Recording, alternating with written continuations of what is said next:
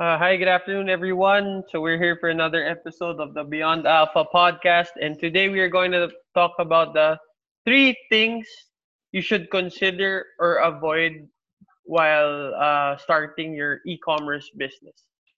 Um, as always, I'm here with my partner Brian.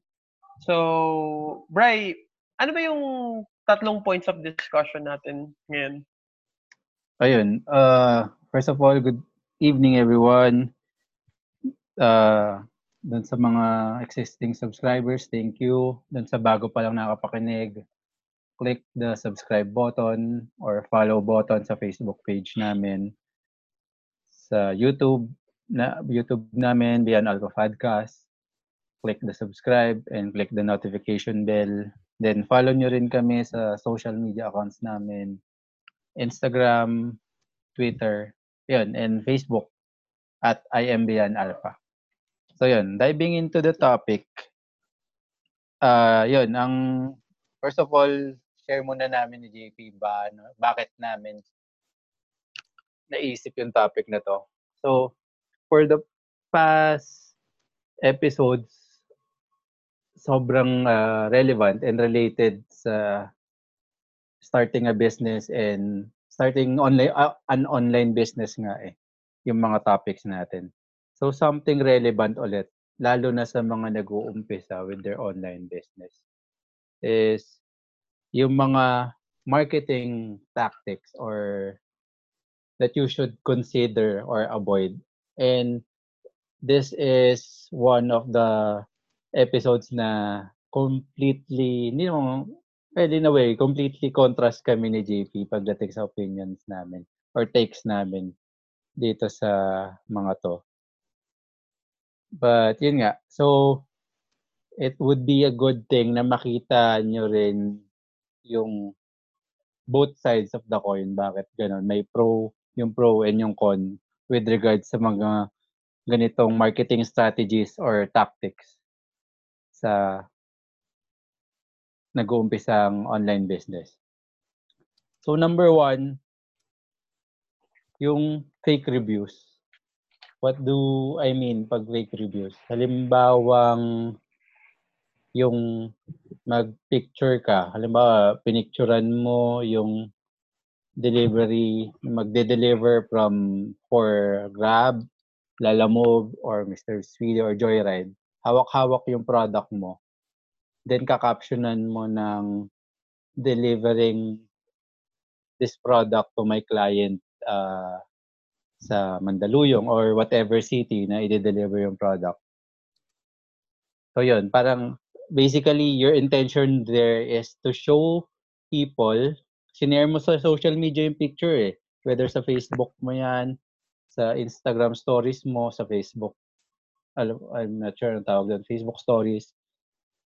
Sinare mo yan sa social media mo to show people who are connected with you na, uy, ang active, ang active ng business ni ano ah, ang active ng online business na. You're trying to show na yun nga, maganda, maganda yung takbo. So, basically, intention mo dyan is maengganyo yung mga tao, bumili rin sa'yo. Kasi since an, tuloy, pinapakita mo doon, ah, ang daming bumibili kay ano, bili rin, o bili na rin kayo sa akin. Daming bumibili sa akin, no? Uh, almost every day, nag-share ako, may bumili sa ganyan, bumili. That's the intention there, eh sa ginagawa nyo. So, my take there. And another one muna, bago yung take ko. Yun yung isang example, yung photos. And ganun din, same din with written reviews. Na halimbawang it's either kakilala nyo or hinire nyo, whatever, na pinagsulat nyo ng ng feedback or review about your product or service although hindi naman talaga bumili or or ano man. Yun, so that's another fake review. Ang take ko doon, personally, ako personally na pinag-usapan namin ni JP to eh, nung wala pa rin yung first sale namin. And we were so tempted to do it na parang uh, mag-post kami ng something na to thank everyone and na sold out na kami yung first batch nung or ng products namin. Pero yun nga eh, when I was writing the copy for the for that uh, post, medyo hindi mag-connect eh. Parang hindi ko maatim personally, hindi ko maatim na sinusulat ko yon just to gain a sale or earn yung first sale. So, yun yung personal take ko lang naman yun. And yun nga eh, para kasi sa akin, with business, businesses should be started in the foundation of trust. Eh. Yun yung akin na, personal take ko to. So, I'd rather na ma-earn ko yung trust mo with uh, reality talaga, kung anong nangyayari. Talagang dinaan kita sa maayos na usap, ina, dinaan kita sa maayos na marketing. Kaya kung nag-gain yung trust mo, to the point na yun nga, na to the point na na-convince na kita to do business with me, to buy my product or service. Yun yung take ko dyan sa number one natin, sa fake reviews. Ganun ko siya gustong gawin. In, kasi iniisip ko, am I doing this for short term lang or gagawin ko ba yung business na to na long term na tipong importante sa akin na inumpisahan ko ng tama until magtuloy-tuloy. Gusto ko tama yung ano, yun yung personal take ko diyan. Ikaw, Chong, anong take mo dito sa number one natin? Um, sa akin, bro, ako, wala akong problema kung magpe-fake reviews ka or magpe-fake photos ka. Kasi, ang take ko dyan is, first of all, sa e-commerce business, you have a very short, short time to capture somebody's attention. Uh, kung nagsisimula ka, guys, ito, kumbaga, itong pinag-uusapan nating topic, um, kumbaga, ito yung mga technique technique how you're gonna start yung e-commerce business or how kumbaga ito yung mga unwritten, unspoken na ginagawa ng mga tao. Pero maraming gumagawa na to. Believe me or not. Okay, so sa akin walang problema eh. If you look at your business as kumbaga pressured kayo bumenta or um, wala akong pake, ang goal ko bumenta.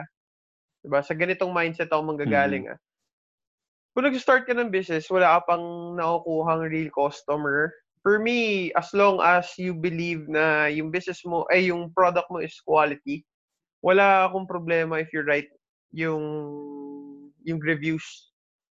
Um, mm-hmm. Kasi pwede mo namang gawin dyan. Ipa-testing mo sa mga staff mo, pa-testing mo sa kamag-anak mo. If gusto nila, i-write mo na lang yung review.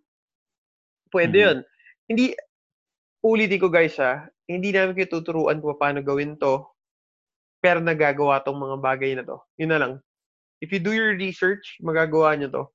So, halimbawa sa mga stores nyo, may bumili ng pwede nyo gawin is mag-write kayo ng fake reviews sa mga products nyo. Pwede gawin yan. Um, yung photos, obviously, ang dali gawin nun. Kasi share mo lang sa social media. Maga para nag-create ng idea na, uy, binibili to ng maraming tao ah. O, tingnan ko nga to, okay to. Yun yung sa akin nanggagaling ako sa, kunyari, gusto mo talaga ng sale, hindi gumagalaw, kahit anong try mo, hindi gumagalaw yung, yung purchase. Um, option to. Mm-hmm. I'm not hmm. saying this is how we're gonna do business, uh, pero option to. May mga gumagawa na to.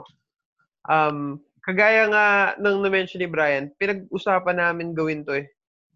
Pero nag-end up kami to decide against it.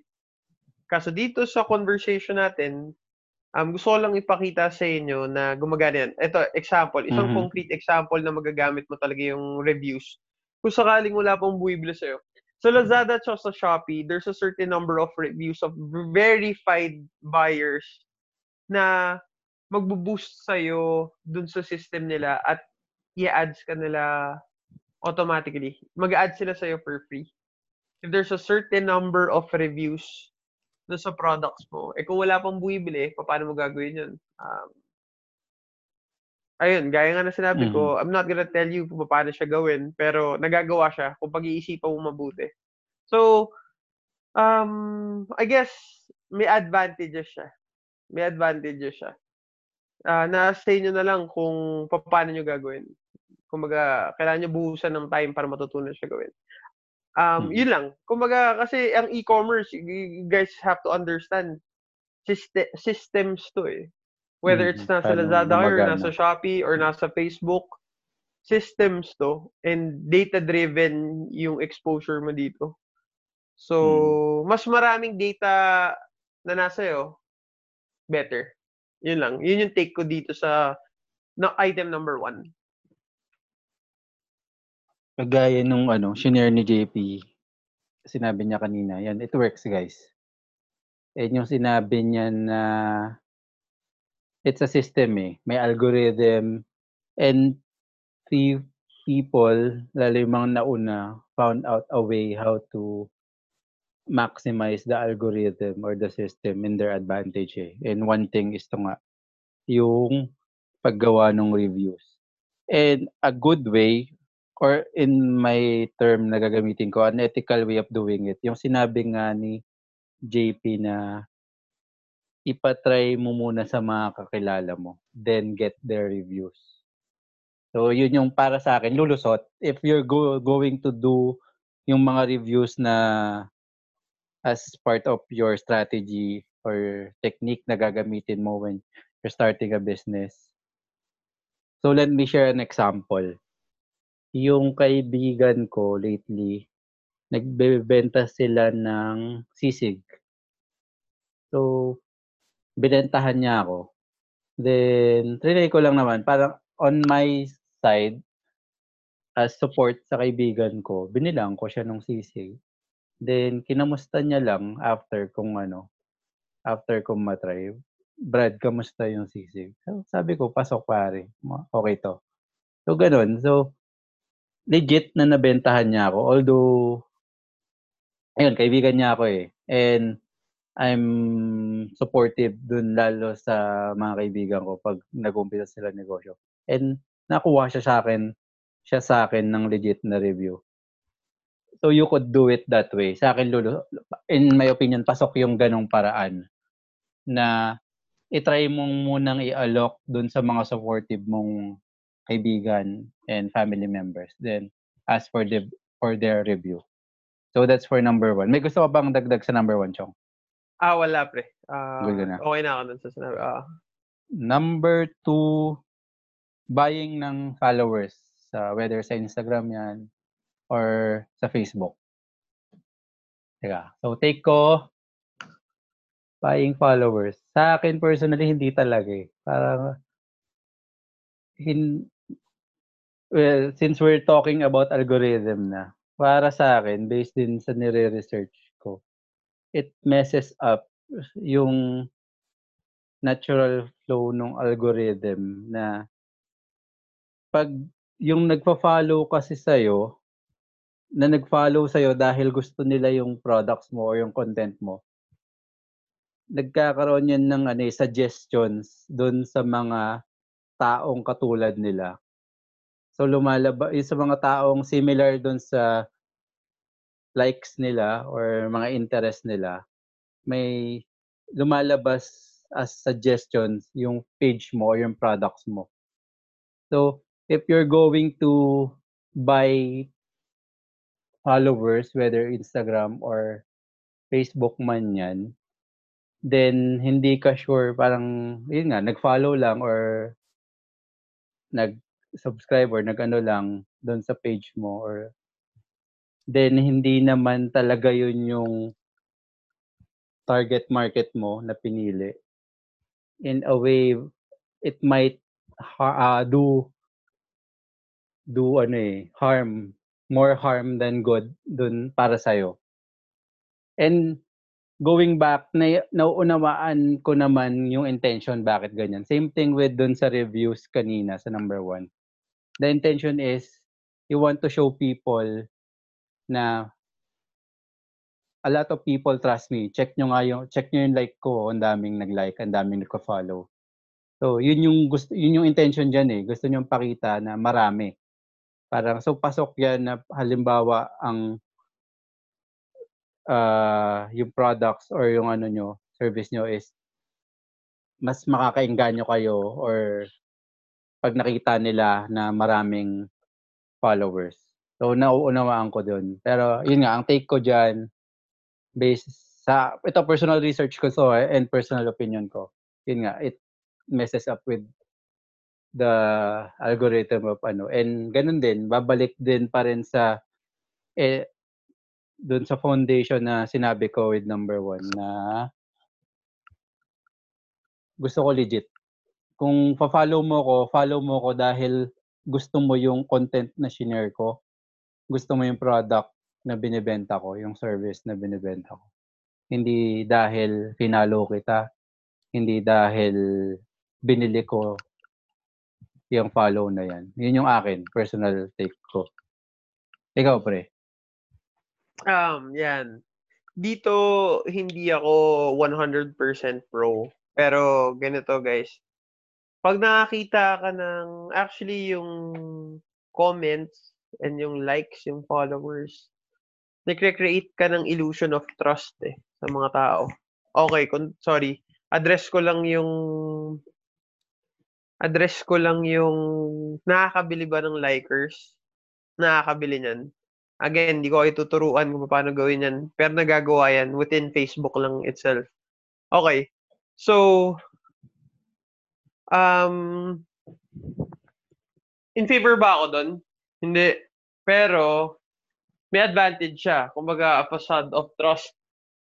Pero guys, naka-meet ako ng, nakagawa ako ng, nakapag-consult ako actually sa isang e-commerce business na ginawa yan um, sinasabi ko, yung sinabi ni Brian that it can do more harm than good.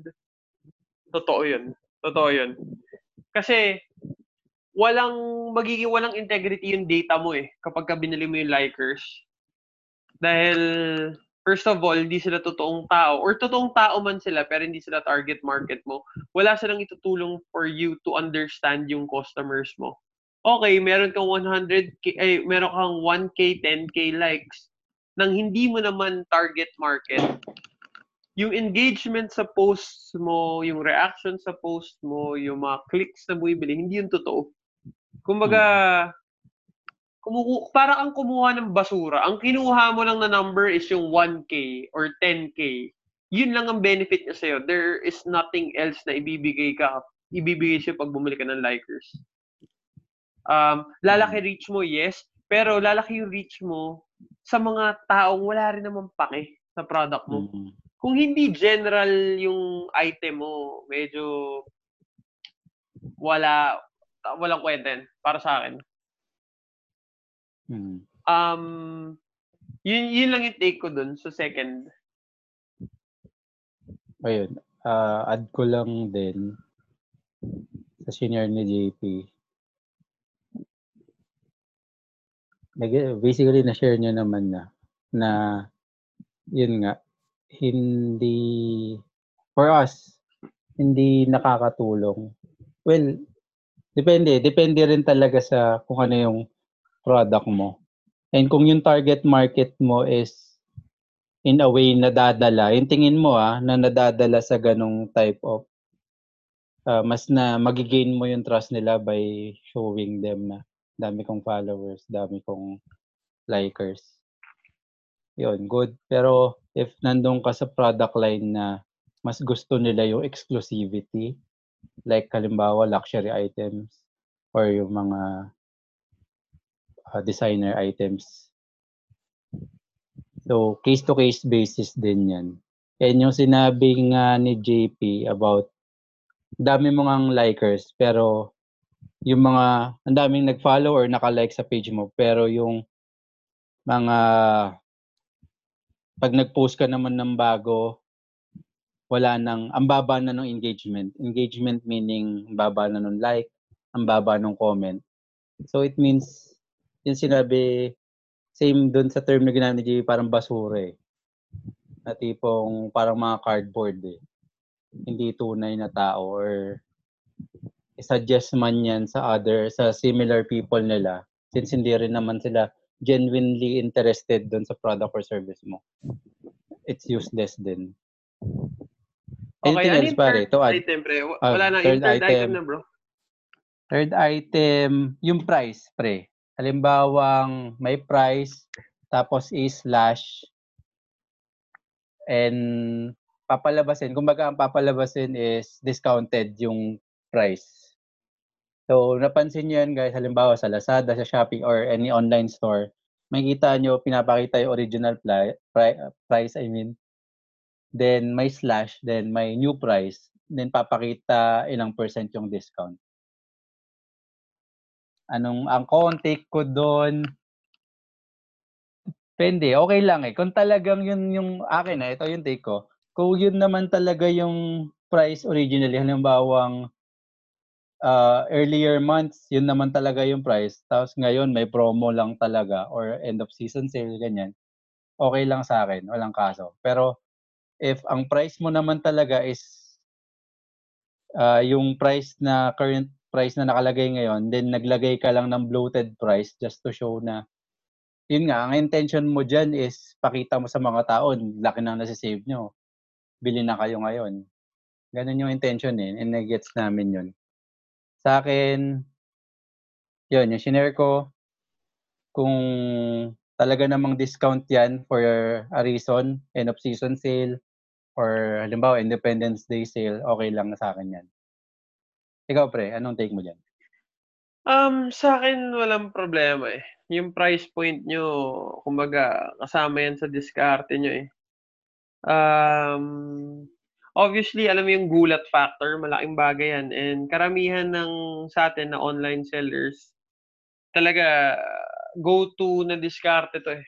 I'm sure nakikita nyo naman, halos wala naman, I mean, parang ganito lang pre, bibili ka ba online kung walang discount, kung walang illusion of a discount?